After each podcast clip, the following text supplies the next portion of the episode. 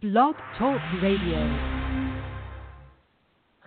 Welcome back to a Miner Detail. We've been in absentia for, I don't know, two weeks, Eric. I don't know. We've been sick.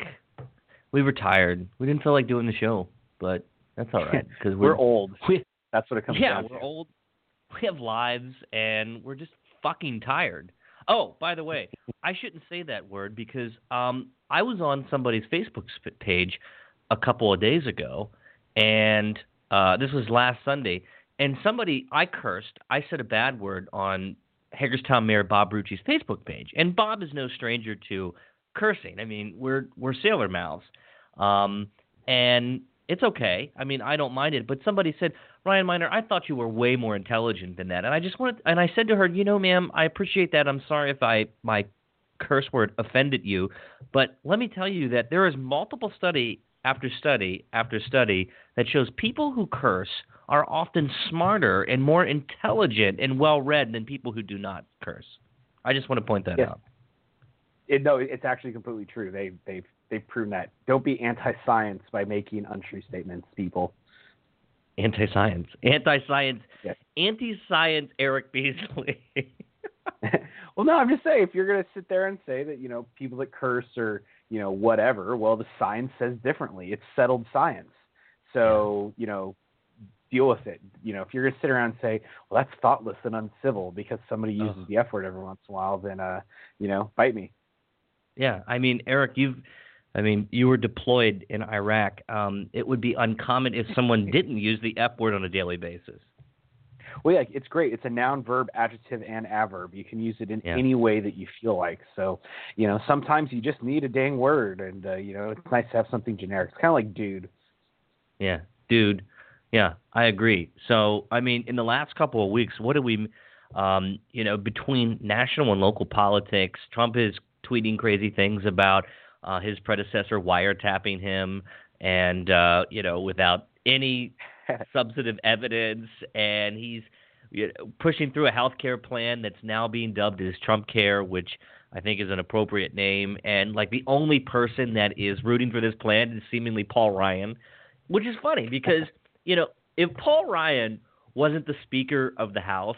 I can guarantee you, Paul Ryan, as you know, the intellectual darling of the conservative intellectia, would be blasting this bill from the back of the House chamber saying, no, please don't do this. This is ridiculous. This is truly, as Rand Paul has come out and said, Obamacare light. This this bill is horrible, yeah. Eric, and we'll get into that. You know, and I, it my my, yeah. my favorite comment about it, period, was uh, Charles tweeted out that it was terrible, that the the healthcare plan was terrible, and somebody said somebody replied and said maybe you should try reading some conservative news sources to find out like why this is so good.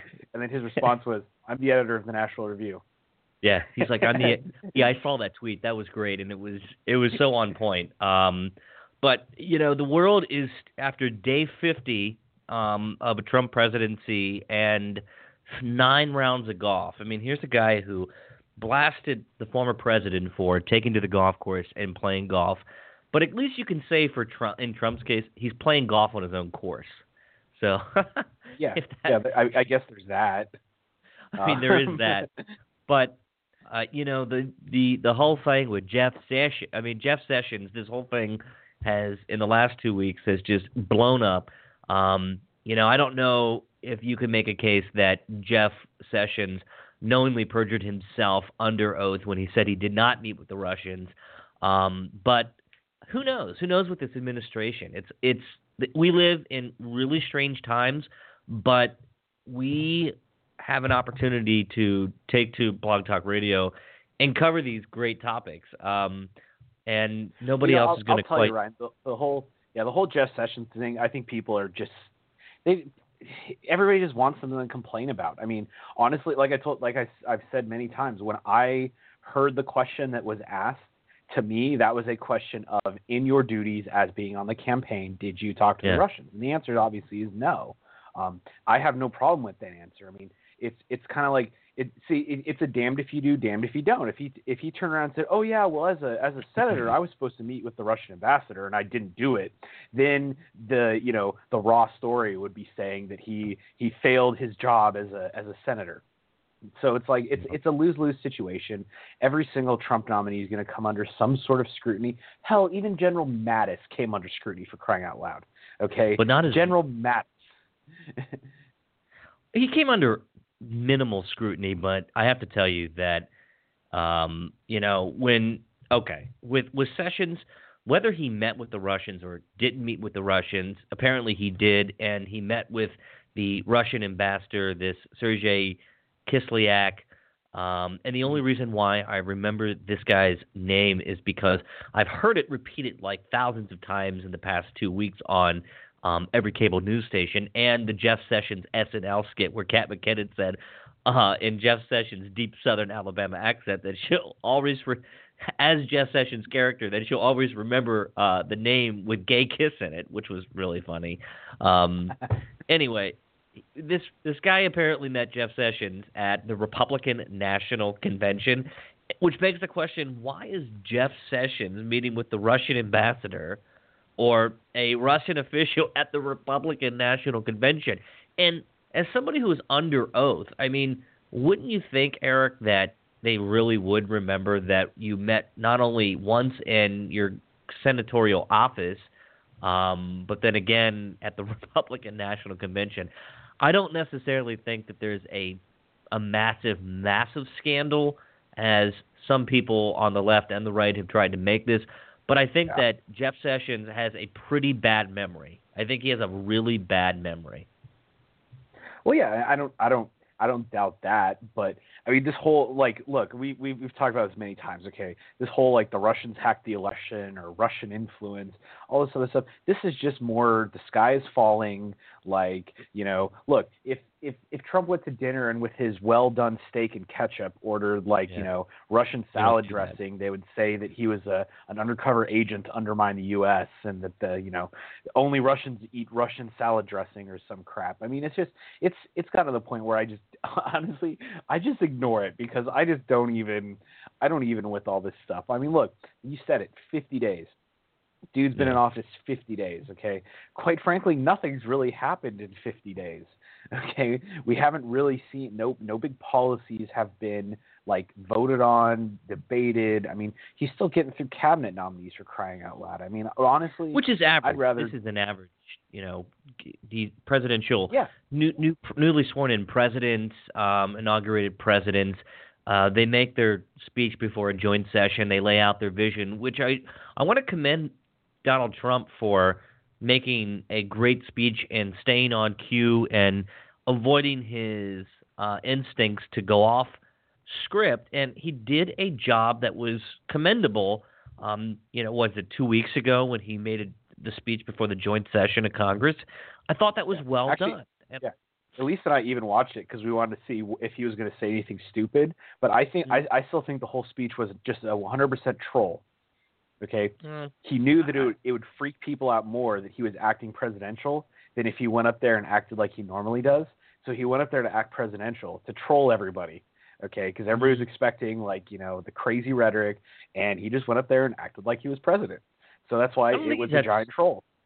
Okay, I mean, sure, that's one that's one scenario, and I think you could you you've made the case for that. However, I don't I, I don't think Trump is that smart um, as people give him credit. I mean, I God bless her. I love Cindy Rose to death. And the day after Trump made the speech, it was on a Wednesday. Cindy Rose was on her Facebook page, and this is fine. I, I just don't share her opinion that every that Trump is much more cunning and smart than people give him credit for. No, I I really don't think this guy really is that smart. Otherwise, there's no big reveal. There's there's just no big reveal with this guy. He's this is a day to day guy that lives, eats, and breathes on cable news and social media. He has select people whispering into his ear about things to say, and then if something strikes his fancy, he goes out and says it.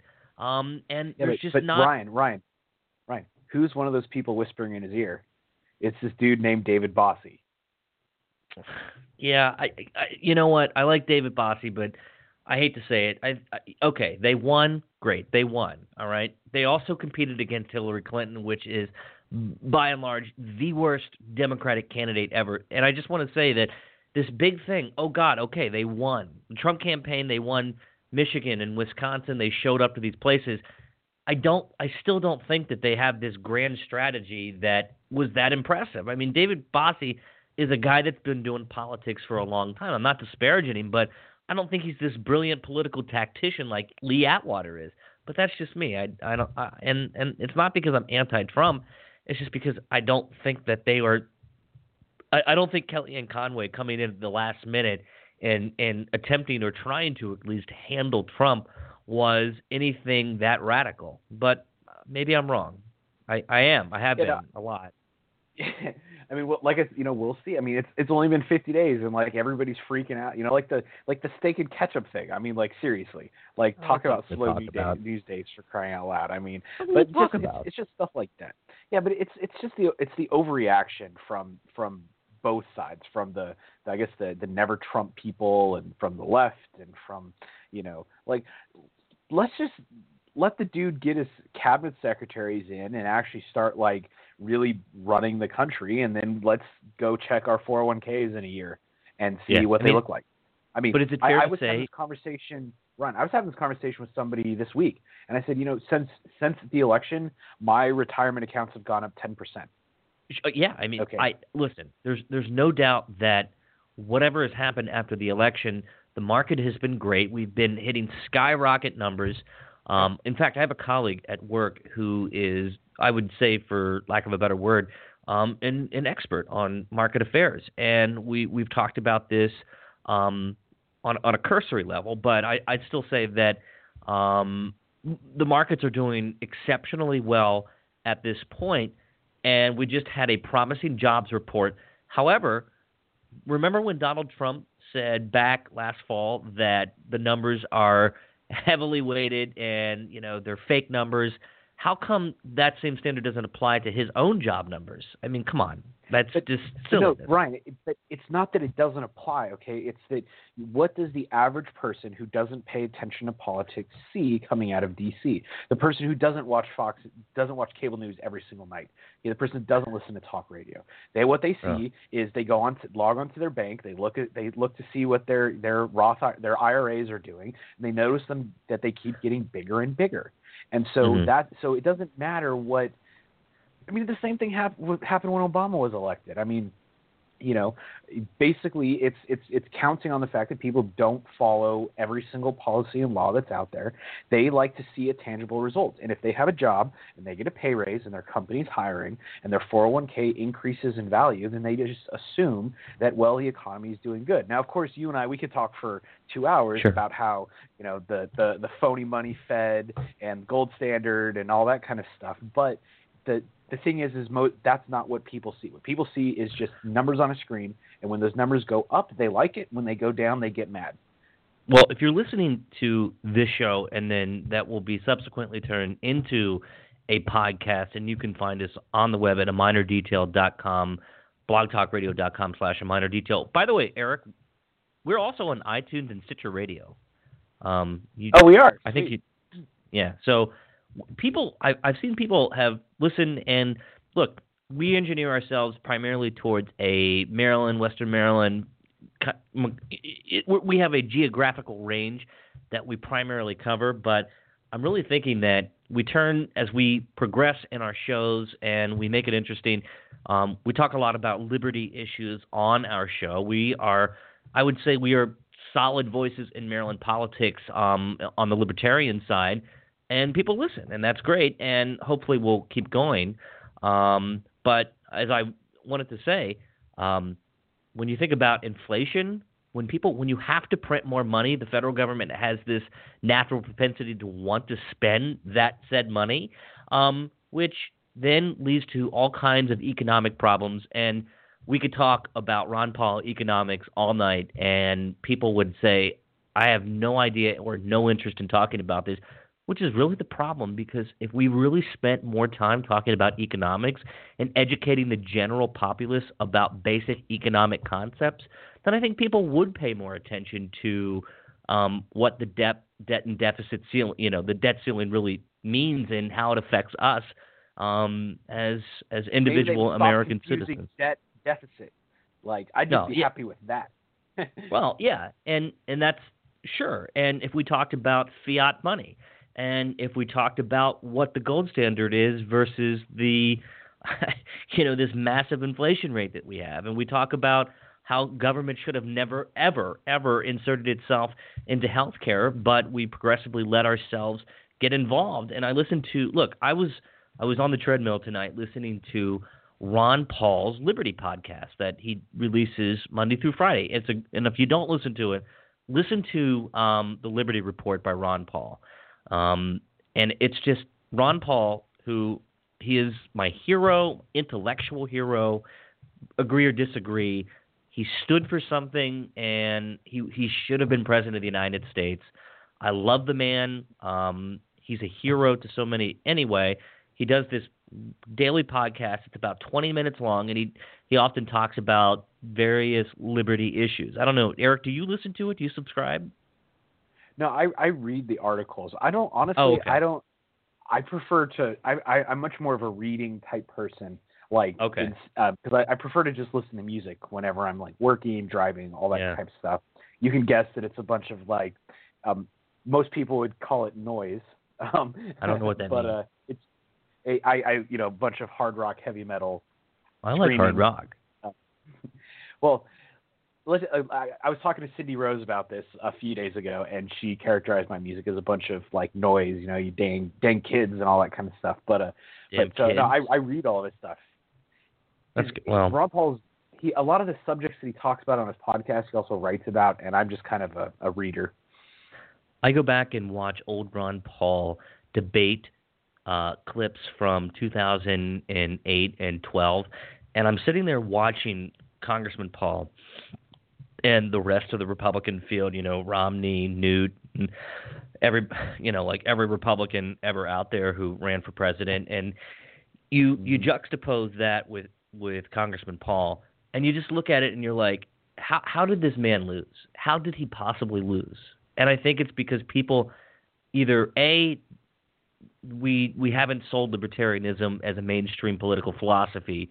B people don't quite understand what Ron Paul was talking about, and see Ron Paul was not the right messenger. And I think it's I I don't know if it's C because it's hard to overlook Ron Paul because he's not a dynamic speaker, but his message and what he um, advocates for is in, in line with my developed political philosophy, and I think yours too.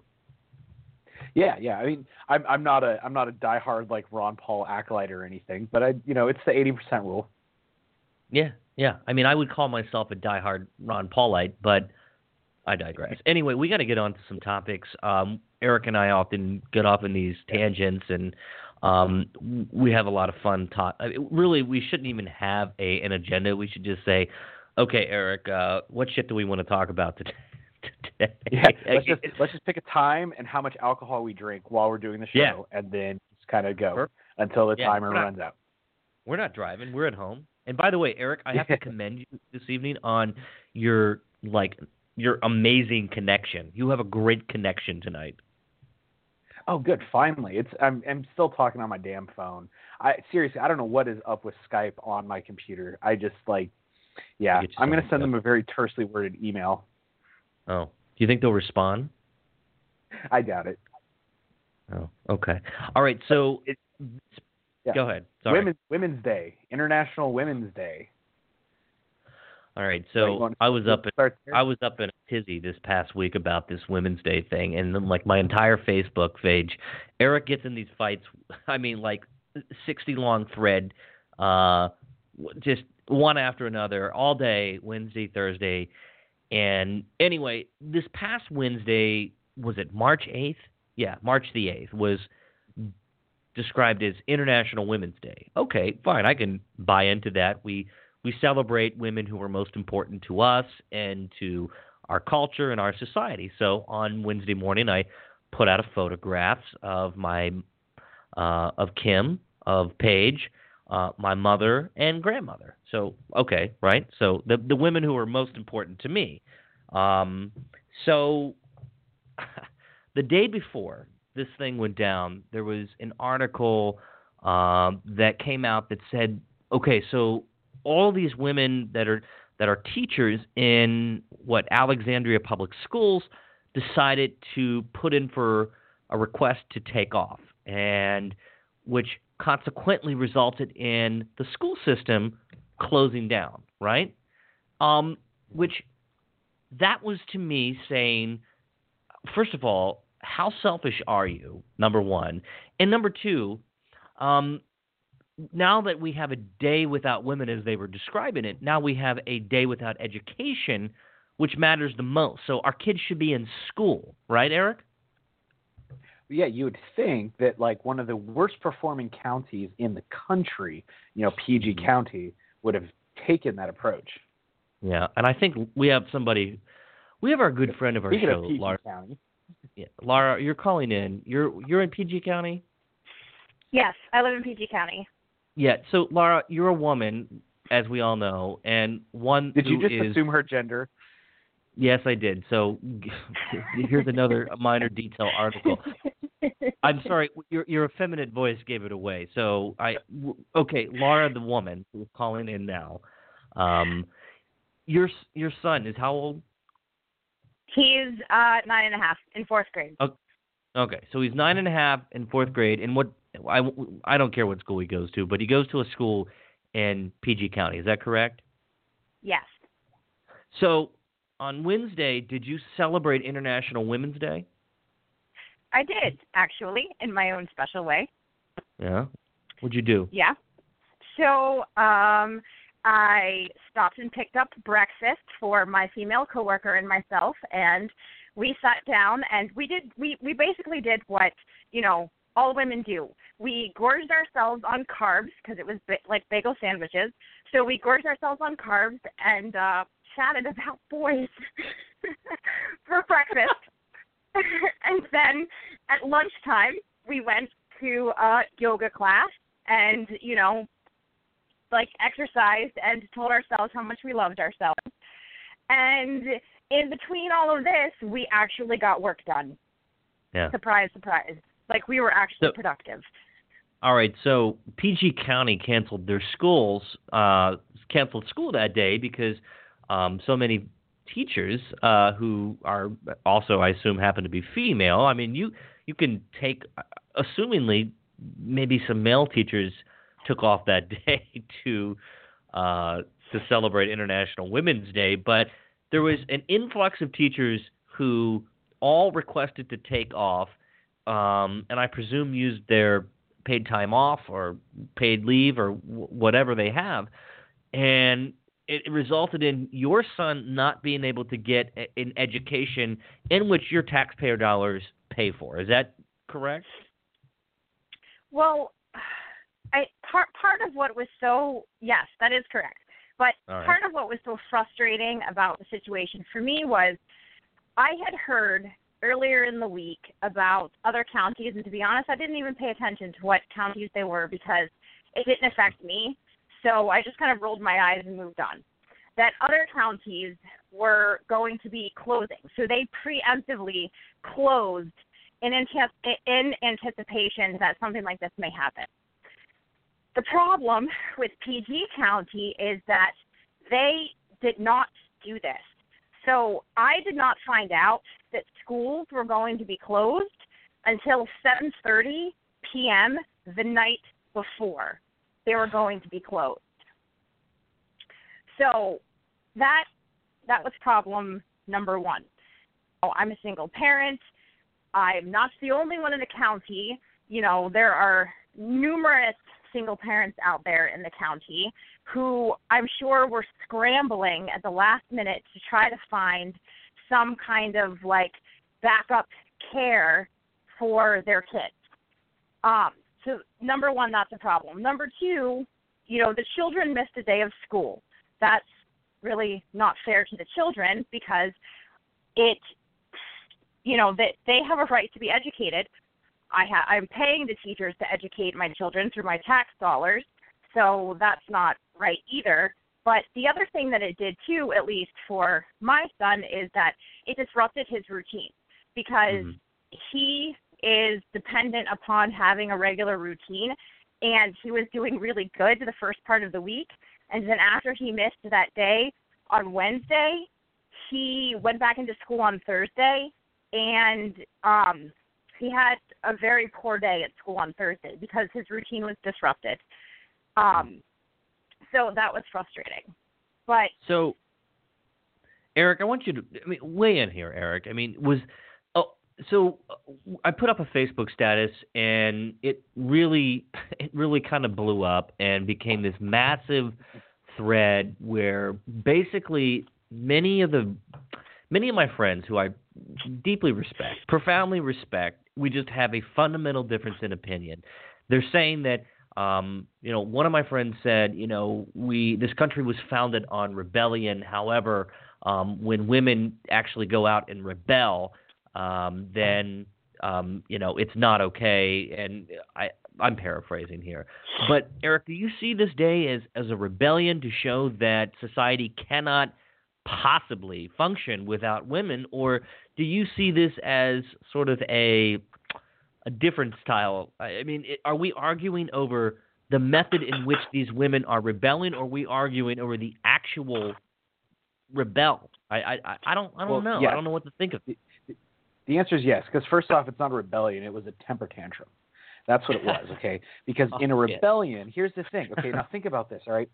Okay, Boston Tea Party. Let's use that as an Yeah. example. All right. The rebels storm onto the boat, they break a lock, and they dump all the tea into the harbor. What do they do the next day? They pay the captain for the lock. Okay? That lock is the second order consequence of the rebellion. The target of the rebellion was the tea, but to get to it, they had to break the lock. So the rebels decided to make up for the consequences of their rebellion that affected the innocent bystanders. In the instance of International Women's Day, in PG County, all the teachers decided to call out and not go to work. So, yes, they had their little rebellion, but then they ignored the second order consequences, which are exactly what Laura is talking about about her son and having to find childcare, all this other stuff. Those are the second order effects that these radical misandrist feminists fail to acknowledge. Okay, that's what makes it a temper tantrum, not a legitimate grievance or a cause. Okay, a, Yeah. a, a, a legitimate quote rebellion understands that innocent people will be caught up in their actions. They do everything they can to mitigate collateral damage. Okay, collateral damage doesn't necessarily mean a, a building blowing up. I mean, like in this instance, it's having it's basically having six hours to find childcare for your kid before everybody goes to sleep. Okay, so that is, but Same. all of these it was women, seven especially thirty at ones on your spread, ignored it. Yeah. But, okay, so 12 hours. You had 12 hours to find childcare. No, Okay, you had like three hours before everyone went to bed because by 7:30 a.m. the next morning, you're either calling out of work yourself or, you know, you have to have something lined up. Three. So- there you go, three hours. Okay. So Okay. see, that's the difference. Is all of these these radical fem fem Nazis, okay, are sitting here saying, oh well, we don't care about the collateral damage. You know, this is it's worth it. You know, basically harming these children and preventing them from getting educated and harming these single mothers is totally okay because we are making a choice for them because they won't make the same choice that we're making. Okay, it's So- completely absurd. Yeah. All right. And and just in, in another point, um, some some of the women on this massive Facebook thread said, "Okay, take the you know you you had the option to take the day off or not take the day off," and then um, I wrote a paste a Facebook post on Wednesday that talked about the real heroes of International Women's Day, which I classify as my grandmothers. And just hear me out if you're listening to this. And I think this is, I, I hope I can make this salient point and give it the due justice it deserves. My grandmothers grew up, um, in, you know, they were born in the 30s and 40s, okay? So they grew up and lived and worked through really the women's rights era movement and the, the, the 50s, 60s, 70s, well into the 80s. My grandmother retired when she was in her early 60s, and she worked at a couple different companies.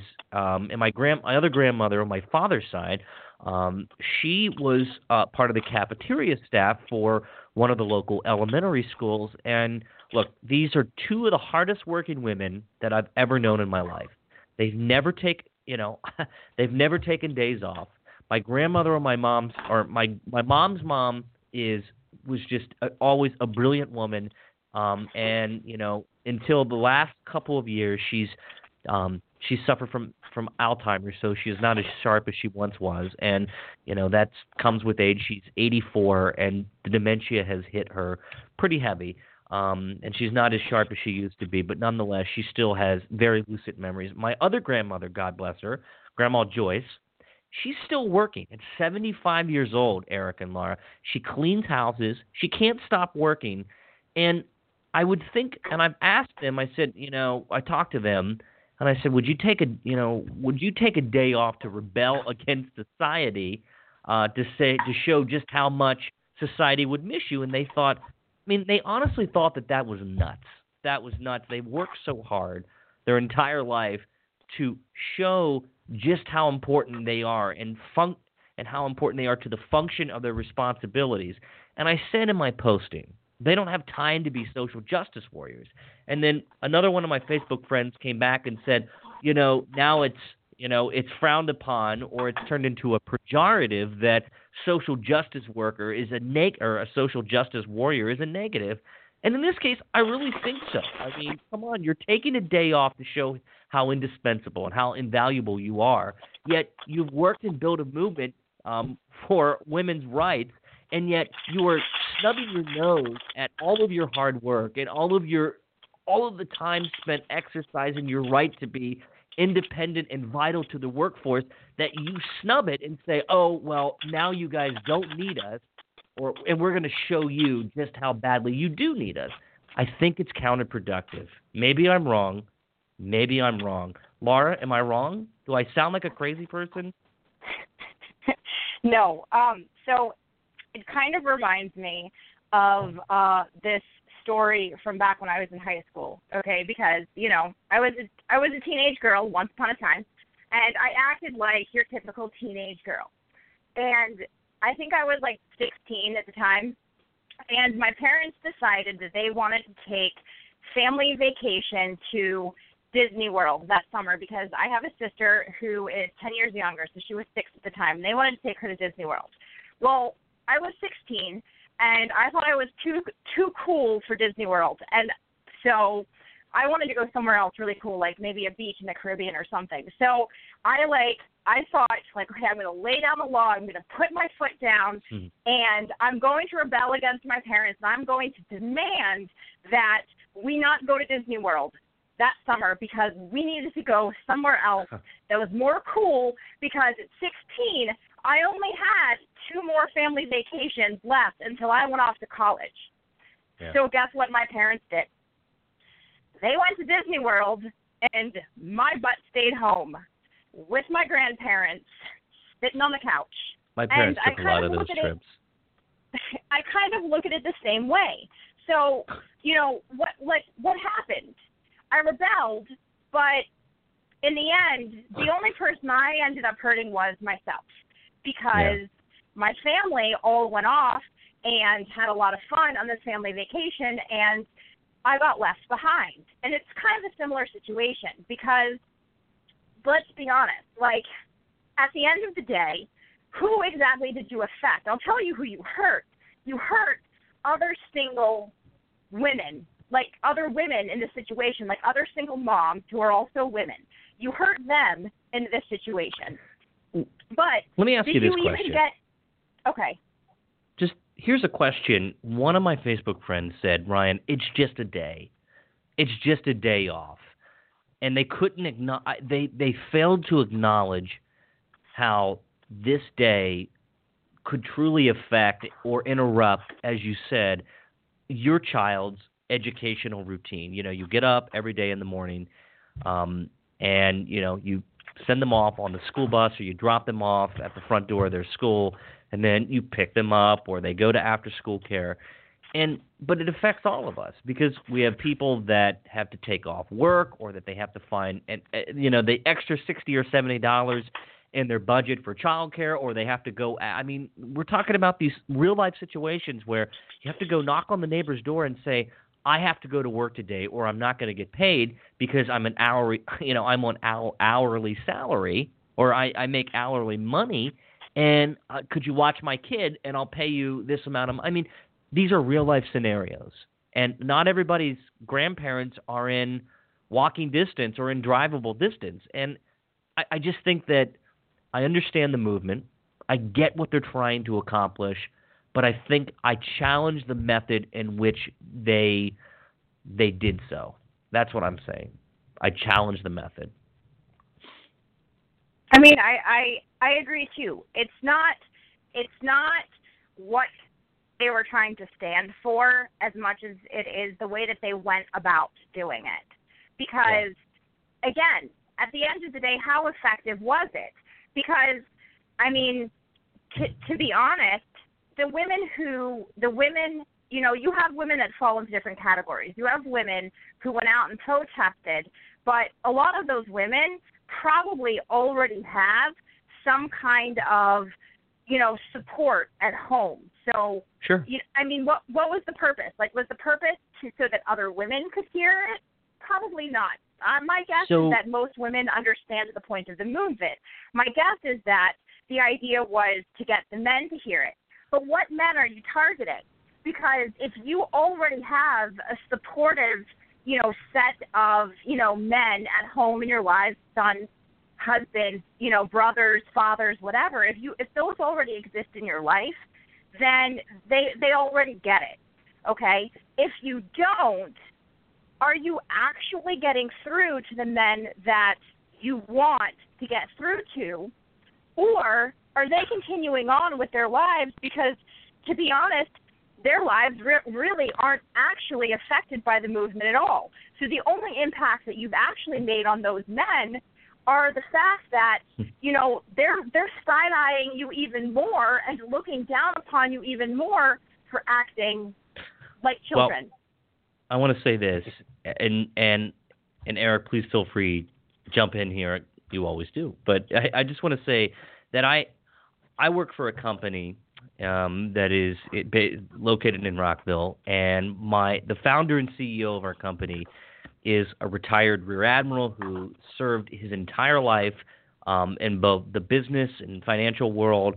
Um, started several of his own businesses, and now um, started up a company for um, to serve veterans. And I am so proud every day that I get up and go to work to work for someone who is as classy and who is as dignified and who has such vision in a startup company that he started and in 2013 and we've grown precipitously um, in this last year and i started working there in august and it's been the, the experience of a lifetime.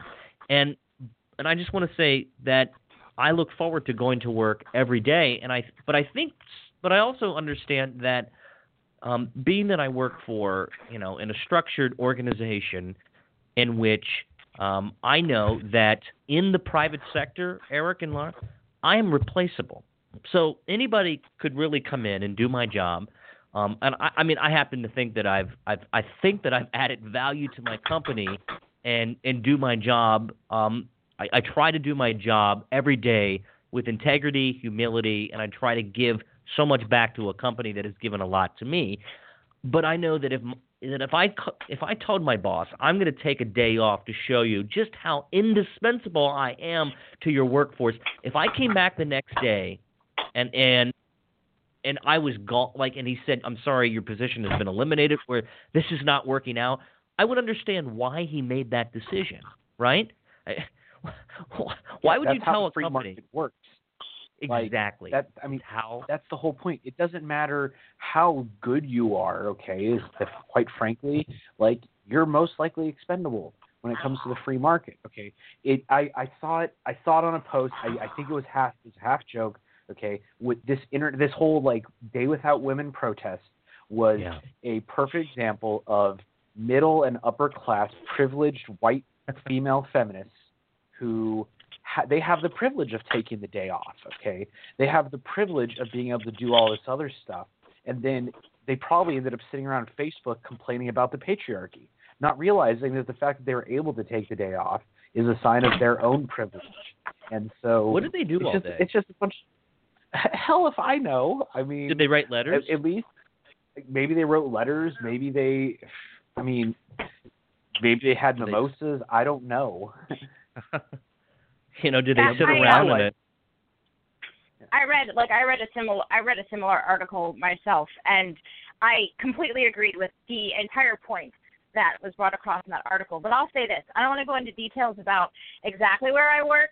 Um, however, I do work in an environment that is a flexible workplace so that I know for a fact that if the women that I work with um, had requested the day off, it would have been granted um, with very little to no questions asked off of my own experience that I've had in the past.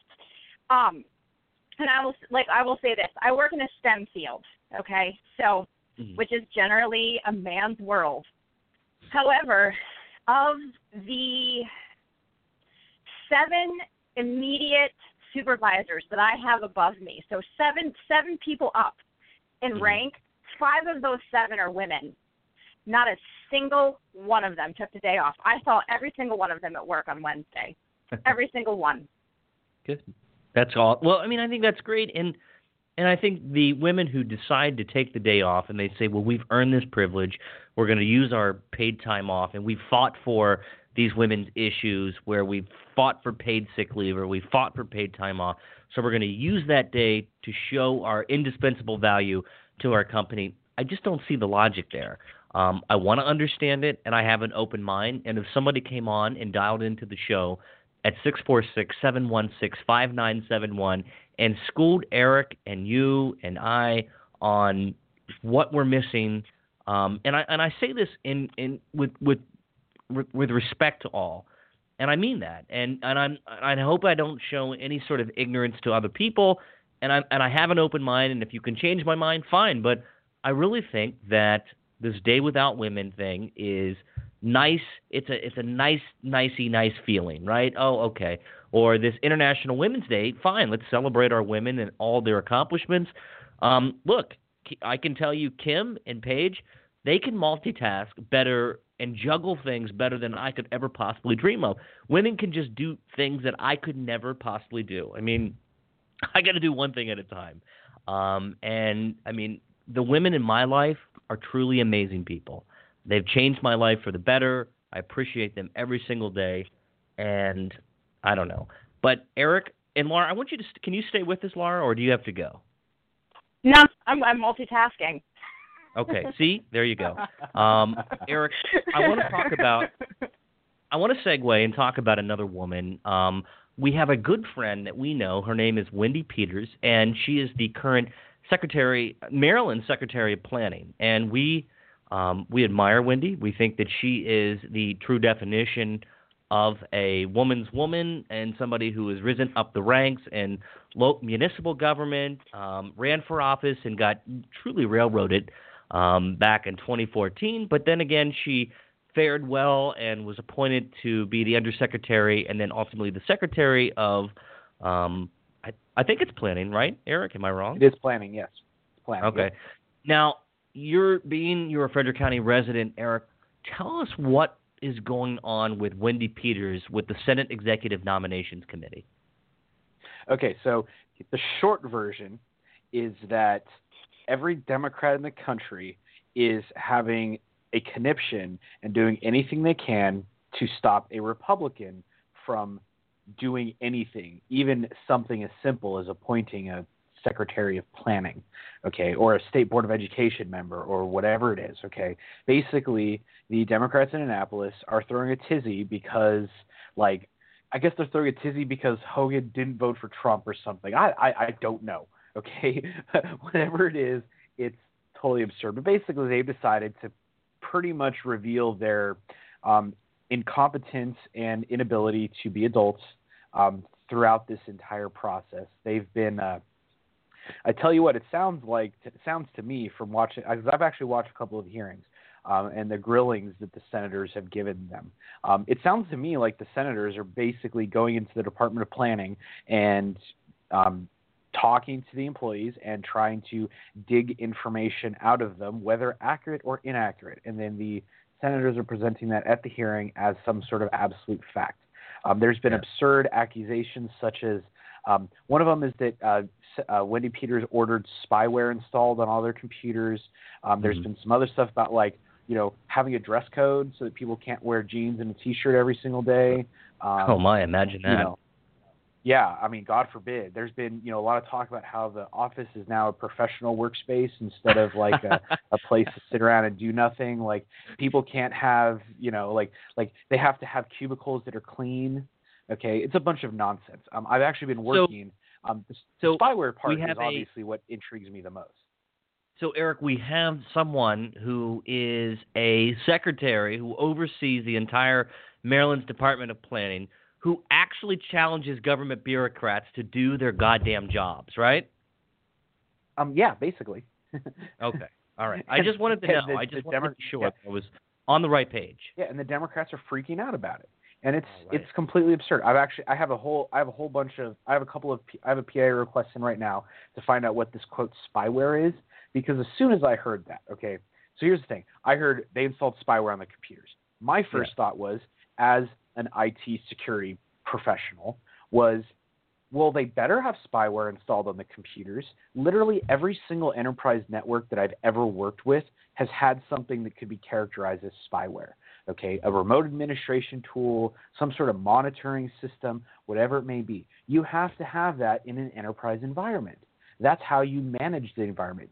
The the VA, the Department of Veteran Affairs, they ba- I was so a mutual friend of ours. Um, I'm not going to say who his, na- his name, but he also works at the VA. He showed me the VA's quote spyware. They could actually see the wireless, the name of the wireless network that my VA laptop was connected to.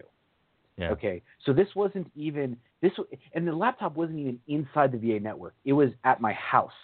Okay, so he popped up and showed me my home's Wi-Fi name. Okay, so this sort of stuff is standard IT security practice, and here are the Senate Democrats freaking out about it. They were also freaking out about how her website had her Twitter feed on it. You know, so every anytime she tweeted, it would show up on her old campaign website. That was never disabled over the last two years. I mean, why bother? And they tried to pass it off like she had some sort of active campaign website, and it's like, I mean, these you want to talk about luddites, okay? This is why the Democrats are the party of anti-science, okay? Because both of the things that I just presented are science. They are computer science by happenstance, and apparently they are so anti-science they can't just accept the realities of this is how you manage a network. You have to have this sort of stuff installed on there. You have to, you know, like like tw- just because tweets are being updated doesn't mean that she's actively campaigning for a position. Like holy crap, people. Yeah. Um, and then this So- is the worst. So I would. So here's the thing, Ryan. I Mhm. would give them a pass, except I believe um, some Republican senator. I can't remember who it was. It might have been J.B. Jennings, um, a younger guy. Um, I mean, basically somebody. uh, He was young enough to be the kid of the senators that were grilling her. Um, Senator DeGrange and uh, the Beer Brother. Um, and like Beer he Brother. told them like yeah, and and he and and I think it was JB Jennings specifically said, no, no, that's just a Twitter thing. Like that's not how this works. Tried to correct him, and they just ignored him. So this is what's happening to Wendi Peters is Trump derangement system or s- Trump derangement um, symptom. That's what's happening, and she's getting caught up in it for no damn reason. Yeah. Do, do you think she gets through? I sure hope so. I tell you what, like Wendi's great, okay? And the reality is, is that she used to do planning when she was in Mount Airy, okay? Like so she does have the experience and the knowledge to actually be in this position to manage it, okay? She knows enough about planning to be able to follow along and make the right decision. That's all you have to Yeah. do in any sort of leadership position whatsoever. I mean, hell, how many secretaries of defense have we had that were never in the military? Okay, how many how many VA secretaries have we had that never had to go to a VA doctor? I mean, and some and there's some that were good and some that were bad. Mhm. So obviously there's no correlation. Okay, and so like I said, basically the Democrats they're just being assholes because they want to be assholes. Okay, that that's all that it is. Now trust me, once I get the name of that so-called spyware back, I've got it. You've probably seen it already, Ryan, but I've got a big article about basically all of the anti-science that the Democrats have done over the last like two weeks when it comes to computers. It's it's pathetic. Well, we hope Wendi the best. we we're rooting for her. She's a, a fantastic steward of taxpayer dollars. She is a responsible overseer of um, her department, and uh, it's an important department. The Department of Planning. I mean, that sets forth a lot of our strategic goals in the upcoming years. And Governor Hogan would not have appointed her unless um, she was qualified. Um, so, Wendi, we wish you the best. Uh, we'll keep following your story. We're going to keep advocating on your behalf, whether you want us to or not.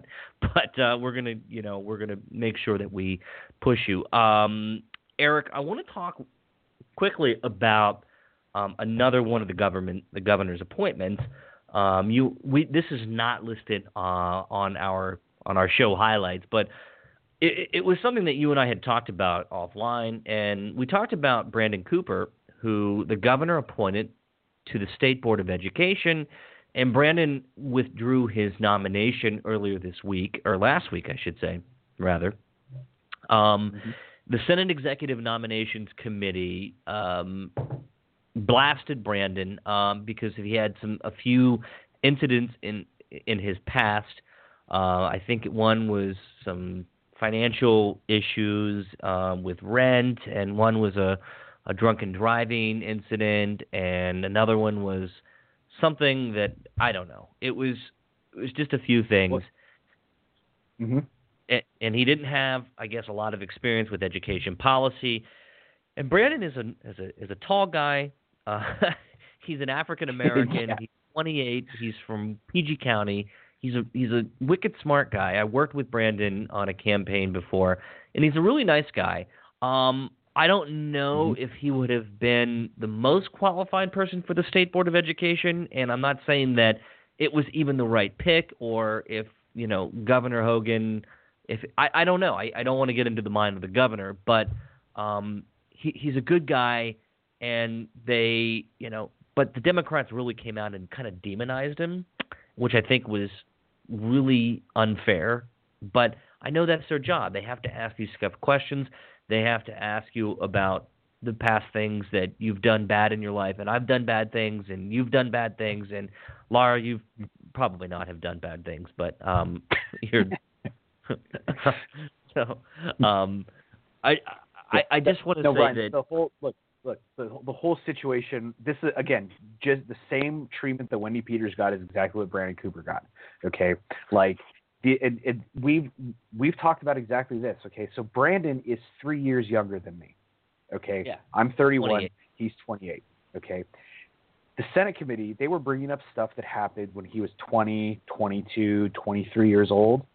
And the problem is, is that when you think about it, he's 28 right now. So eight years ago, back in 2009, for somebody who's 60 years old, seems like yesterday. Okay, for him, there's going to be a ton of growth and maturity and becoming so. an adult. Okay, so if you're going to complain about somebody not paying their rent in 2009 when they're 20 years old in college, okay, you know what? I guarantee you that the Beer Brothers did way worse shit than that when they were 20. Well, the only difference yeah. is is that film hadn't been invented yet, so there was nobody to take a picture of it. Okay. So here's so, my thoughts about that. I, I think that when you apply, when somebody, when you're appointed to a position of leadership, like the State Board of Education, you have a real responsibility. That's a huge, monumental feat that you have a responsibility to oversee policy that uh, overlooking all 23 county jurisdictions of education as well as Baltimore City. That's a massive job, and you have to be prepared for it. Okay, number one, I think you can make a case that um, Brandon, um, even though that he understands school choice, even though that he believes in all the same educational values that you and I share, and maybe Lara shares as well, Eric, he may you could make a reasonable case that he wasn't the most qualified person that they could have selected. Nonetheless, I understand why Governor Hogan would have chosen someone like Brent. He's young, he's dynamic, he's vibrant, he has vision, and quite frankly, he would have probably been better on 95% of school choice issues than anybody else that they could have pointed to the State Board of Education outside of Laurie Halverson, who currently sits on the State Board of Education. Laurie Halverson and I work together in Change Montgomery County. and and she and I has had she she has epically schooled me on education issues, issues that I didn't even completely understand. But I want to say that Brandon would have been good for education in our state. Now, when you go before these committees, they're going to grill you on your past. It's just inevitable, and it's going to suck because you're going to have to come out and tell all the bad things that you've done in your life. And if I had to sit through in the same seat, I would have blushed. I would have been embarrassed because there's things in my past that I'm embarrassed about. But nonetheless, I'm going to be open and honest. And Brandon ultimately withdrew from his nomination from consideration, and then you know he sort of went out on this public relations tour, basically saying his past doesn't define him. And I didn't really think he needed to do that because if people really look at Brandon eh, at his entirety of his life, they're not going to judge him about you know a few of these incidences in the past because we all have them. But here's the main point: is yeah, that but but they we did, have, Ryan. That's the problem. Oh, I they know. Did They did. They judged him and they demonized that, okay? him, and they demonized Yeah, him, they did. and Exactly. Yeah. If I was him, I would have stood up there and I'd been like, okay, so so what? So you're gonna hold, so you're gonna say that I'm not fit because of what I did when I was 20 years old? I've been like, Senator, when you were 20 years old back in 1910, what did you do that was stupid? Like honestly, I would have been flippant, but maybe that's why I'm not an executive appointee. Well, I mean, Eric, he's okay. He went before a Senate committee, right? Okay. So you have we you have a sitting Maryland state senator um, who is the chair of the Budget Taxation Committee. Um, you know, before having to resign because of an eth- ethics violation, right? And this guy is from, he worked for 25 years as an educator in the Prince George's County Public Schools. Um, and then he, we're talking about Ulysses Currie, and he was elected to the House of Delegates in 1986. Laura, you might have heard about this guy because back in May of May 29th of 2008, it was reported that the FBI, that yes, the Federal Bureau of Investigation, searched Currie's District Heights home. He, they took documents related to his work as a consultant with some pharmacy, and then a grand jury, a federal grand jury, indicted this guy um, and a couple of other people for a corruption scheme. He was eventually acquitted, but then he was censured by the state senate in um, for ethics violations that was undercut that was uncovered during this said investigation. So he was criminally acquitted, but he still was hit with like massive ethics in viol- violation. So what I would have said if I were Brandon Cooper, I would have stood up there and said, "You guys are sitting up here asking me these questions. Fair? Okay, fine. We'll go there. I think it's fair. You can ask me about my past." But where are you guys coming down the line on your own Senate colleague who still sits in here, this chair, makes decisions on behalf of taxpayers, and was literally convicted or literally convicted of an ethics violation in this very body. And I've looked at them each in the face and said, fuck you, all of you. You want to come down at me and judge me, you all could go fuck yourselves. And I hate to say that, Well- and it's not nice, Right, but it's Ryan. it's That's how I why feel. you're not an executive appointee either. No, because I, I I'm sorry. That's not very nice. I'm a I'm a potty mouth, foul mouth hooligan. Um, and, and a bleeding heart liberal. Don't forget that one. yeah, I'm bleeding heart. Liberal, liberal. I'm sorry, Laura. Did I offend you with my dirty mouth? Uh, I don't know. My sensibilities may be somewhat offended. Okay. It's, it's right. my Everybody, it's my my feminine sensibilities. Everybody's sorry. offended. Everybody's offended. I'm, I'm, somebody's going to come back and listen to this show in the podcast format, and then they're going to go on Facebook and the What's Happening in Hagerstown group, and they're going to say Ryan Miner said this. He's a bad guy. He's a horrible person, and he eats his steak medium rare with uh, a fork and Worcestershire, Worcestershire sauce. Um, so that's that's my life. That's my life. It's Um, so animalistic of you. Yeah, Eric, we talked about some some good women. We talked about a, a noble professional politician named Wendi Peters, but now we have to talk about a really bad um, person, like truly just like a really bad person. Her name is Karen Harshman, and you are familiar with her, Eric. Oh God, not again! Like I thought she had resigned by now. Yeah, she's like she hasn't melted yet, and surprisingly enough, sulfur still rises when she enters a room. Um, so Karen Harshman is the board of education. I can't believe we're still talking about this. I, I this is going to go quick because I want to get off here. Um, Karen Harshman is this board of education candidate, or not a candidate, but a actual member. I don't. I, I can't believe I'm saying that from She's Washington a candidate County. for expulsion.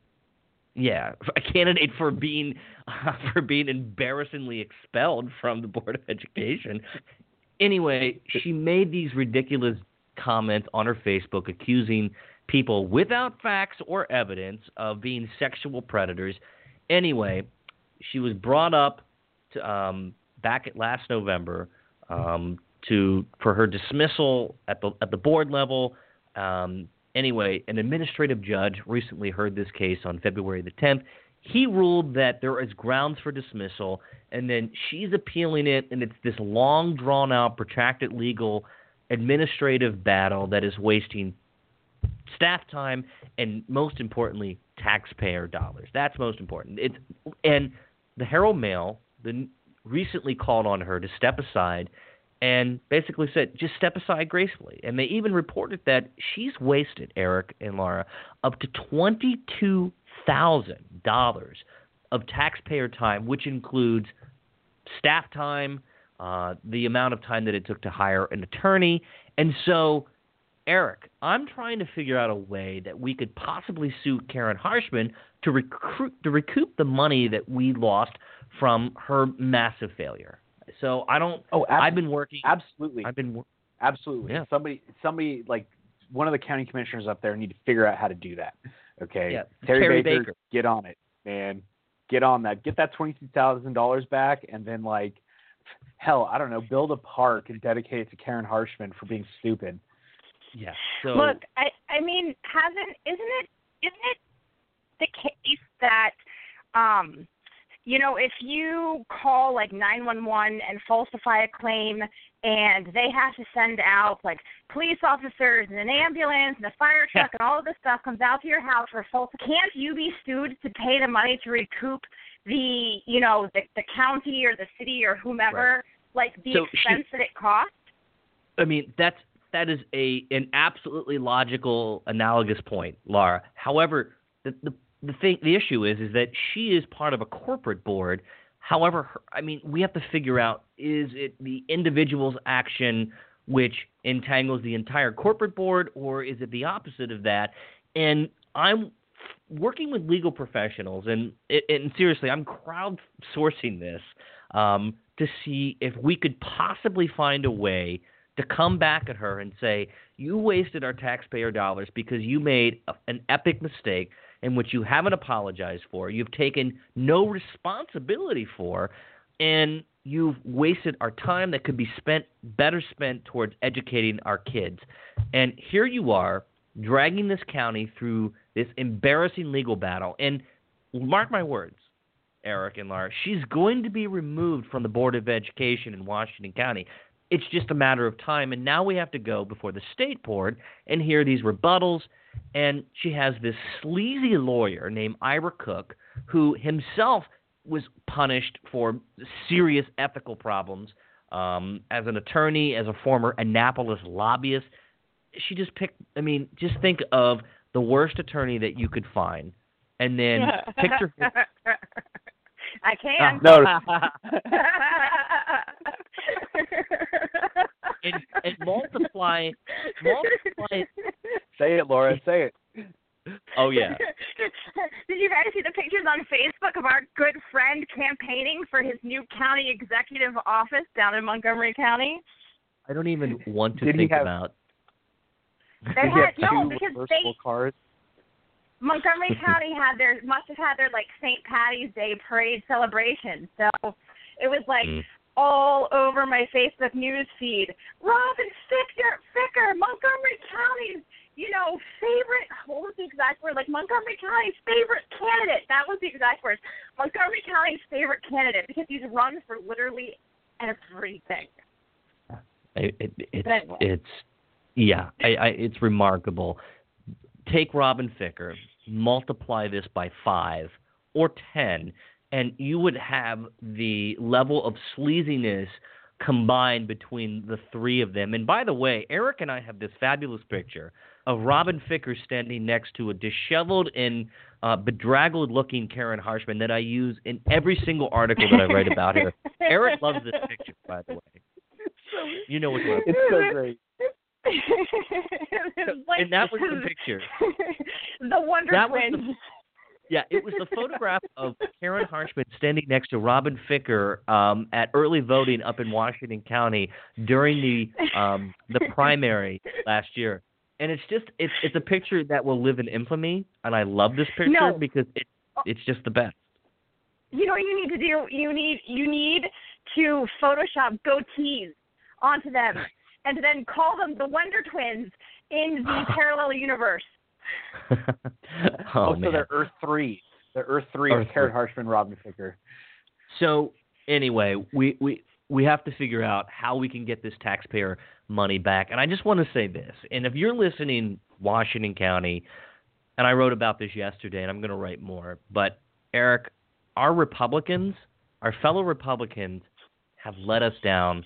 None of them, none of them, Eric, not the Tea Party, not Ginger Bigelow from the Washington County Republican Club, not Jerry DeWolf, who's the head of the Republican Central Committee in Washington County, not Terry Baker, not Bill Wivell, not Neil Parrott, not any of the so called fiscal conservatives up in Washington County have stood up and said, Karen Harshman, step aside on behalf of the taxpayer, and if not for the taxpayer, for the kids. Okay? Not one of them, Eric. I mean, this is a rallying cry. This is an issue handed to them on a silver platter that they could have rallied behind, but they haven't done a thing about it. And I don't understand why. I just don't understand why. Can you figure out Washington County politics, Eric? No, this is the the whole this especially when it comes to the school board. I I don't I don't know what the hell's going up on up there. I mean, look, Ginger's great. I like Jerry. You know, I don't have a problem with Terry Baker either. But I think I mean I I think this is one of those. This, I, I I do feel like they are putting politics ahead of principle on this Yeah. issue, especially. This is a I really like- issue. yeah, to me, this is this is a pretty cut and dry issue in my opinion. I mean, she's she basically said some she said some stupid stuff that freaked parents out, and she did it because for who knows why she did it. Okay, maybe she's trying to She's score political points or some crap. There you go. She's a mean person. Okay, so let's just let's go with that. She's a mean person. All right, but I think that they're I think they're doing that toe the party line um, type thing up there. Um, you know, and it's and so I don't necessarily agree with it, okay, but I do. I really wish they would take a principled stand on it. I, I think that I think that it would actually do a lot of good for Washington County just overall if they basically just said, look, you know, hey, you know, you're a Republican, but we cannot support you anymore. You've been She's not a Republican. this. She's a Democrat. Oh, is she a Democrat? Then what the fuck? She's Just a liberal Democrat. put her in the frying pan. Jesus, like, why? Well, that's why the the hell aren't they saying? I thought I thought she was a Republican. No. Okay, Well, the point is she- that this is an issue that was has landed in their laps. That is, you know, put it in a pan, fry it with butter, and then serve it up cold. Okay. And then put it in the refrigerator and yeah. serve it up cold because this is an issue that all of them could rally behind, and they could say, "You have wasted taxpayer dollars. You have lied to parents. You have caused a mass hysteria. You have a mandatory responsibility to report any sexual abuse, and you failed to do that. And not only that, you have failed to take any responsibility, and you have not yet apologized to students, parents, and other teachers of which you were falsely accused. Now, the the icing on the cake is you're a liberal Democrat, and we can play politics and actually go after you. And none of them have done it, Eric. None of them. None of them. And that's what Maybe they're waiting me. till 2018 to make it an election issue. I mean, now that's a stupid strategy, but maybe maybe that's what they're thinking. I mean, I don't even think Man, I, I I'd be using I'd be using this to get rid of every single liberal Democrat on the school board. I mean, geez, it- if this happened in Frederick County, like I I couldn't I would be Yep. giddy. Like I would literally prance through a field of daisies, like Uh-huh. singing the songs from The Sound of Music. Yep. Uh, because it would just be too easy after that. something is happening in Frederick County, Eric, and it also happened through a digital form of communication something that we know is email. And we'll wrap up the show. And I want you to walk us through the latest Frederick County Council scandal email screed. Oh yeah, so this is great. Okay, so um, basically there's an issue. Everybody knows where Urbana is. Urbana has been developed a whole lot recently. Tons of Yeah. people are moving there. Um, however, when they first developed the plan for Urbana, they had included a lot of like commercial space. Um, it turns out that now, like you know, what five, ten years later, after the original development plan was created, whatever it was, that basically they don't need as much commercial space in Urbana. So the developers are trying to rezone um, three different sections of Urbana um, and change into basically more houses or more housing type units. Okay. Uh, Frederick County Council ended up voting it down. Um, none of none of the council members actually gave a real good reason why. The closest that I got was that they the developers submitted one application for these three plots of land, and the three plots of land were not contiguous. Okay, Hmm. they were all base. It, basically, it's it's three plots of land on the outskirts of the newly developed areas of Urbana. Okay, so yeah, but to, but this my logic has been if I had a trebuchet and I put it on the corner of one of these three plots, I could hit the other two plots with that trebuchet. So to me, it's close enough. Just take the one application and make it easy. All right. However, basically, um, there, um, Councilwoman MC Keegan Ayer um, decided Mhm. to go on this like rant against um, Councilman Kirby DeLauder, uh, essentially complaining about using a bunch of um, uncivil and rude language to talk to him. Now, here's the thing: you and I both know. I mean, we were just talking about this earlier. We don't really care. I mean, Kirby DeLauder is not a saint when it comes to like, you know, politically correct language. Okay, we all And that's why we love we Kirby know-. Yes. Okay. But here's the pro. This is my problem with it. I don't care that Ke- that MC Keegan Ayers is talking like this, but I do care that her and her supporters complain nonstop about Kirby DeLauder and Billy Shreve talking in that exact same manner, and then when she turns around and does the exact same thing, they are silent.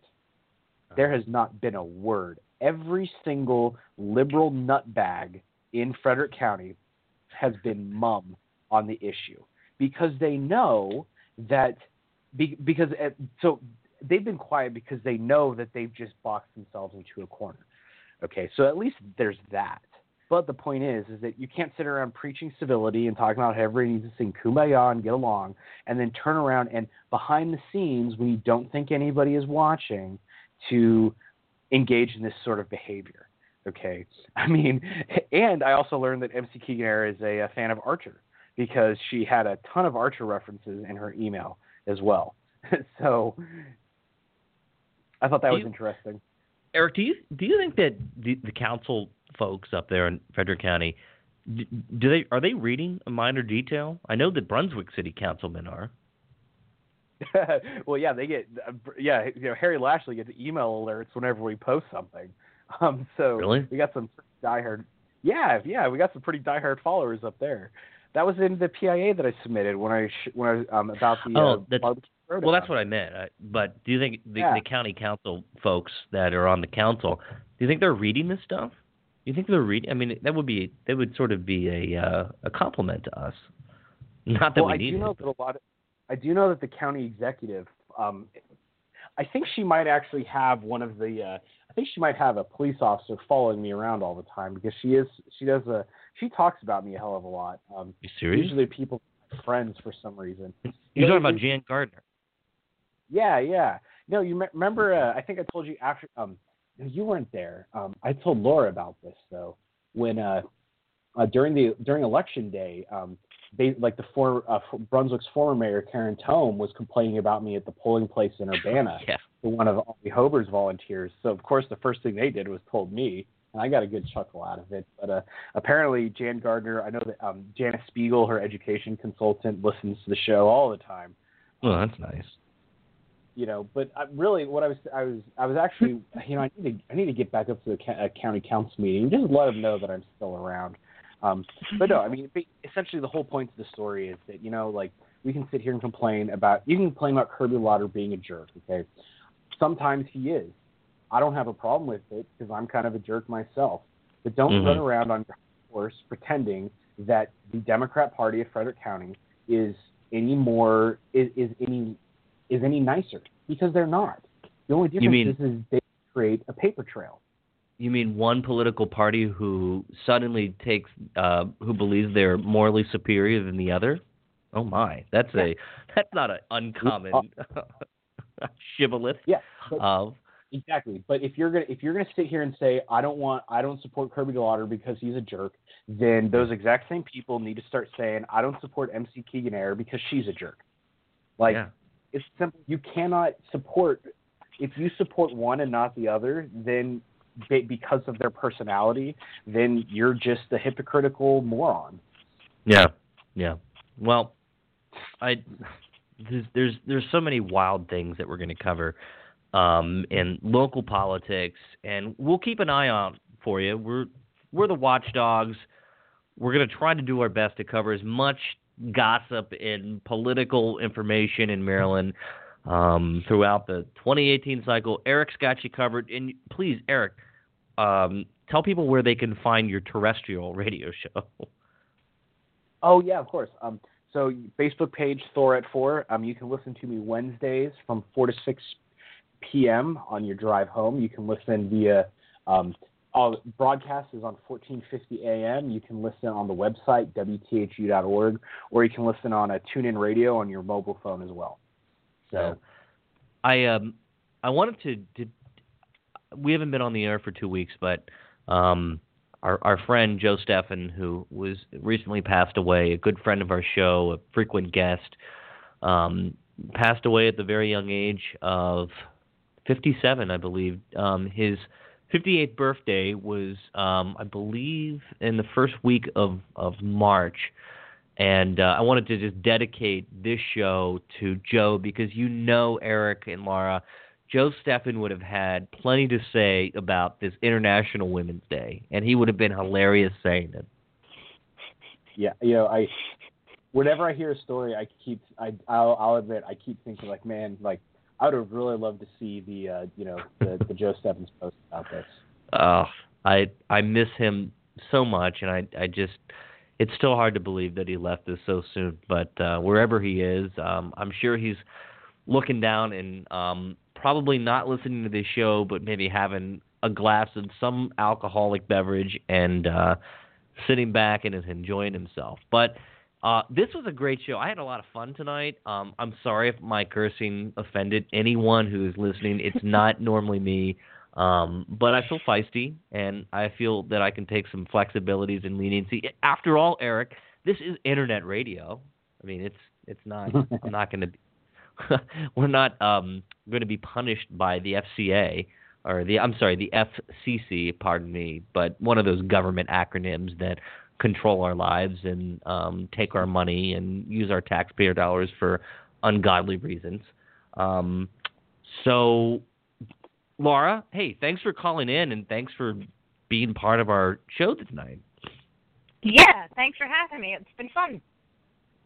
You call in anytime. You're uh you're always welcome to be on this show at any time and we love hearing your opinion. So with that, Eric, do you have anything else that we could add to this um this Sunday night show? Uh, yes, I got three things. Number one, right. Iron Fist is coming on Netflix on Friday. Laura's going to be All binge right. watching it next weekend. Number two, um, the new Wonder Woman trailer is out and it looks amazing. Number three, taxation is theft. Oh, okay. You you stole my number three, but uh, oh, and folks, tomorrow, if you take the DC Metro, which is already completely screwed up beyond what I think is repair, um, it's shutting down tomorrow at four o'clock p.m. in anticipation of um, Winter Storm Stella or something. I think that's what they're calling it. I don't know. It's Winter Storm something, but it looks Why like it got to be named after a woman? yeah, see? That's, that's sexist. Check Maybe- patriarchy, Ryan. Wednesday will be Wednesday will be International Day with without a woman's snowstorm. Um, no. Anyway, uh, enjoy the I guess the impending days off of work. I will be working. Eric will be working.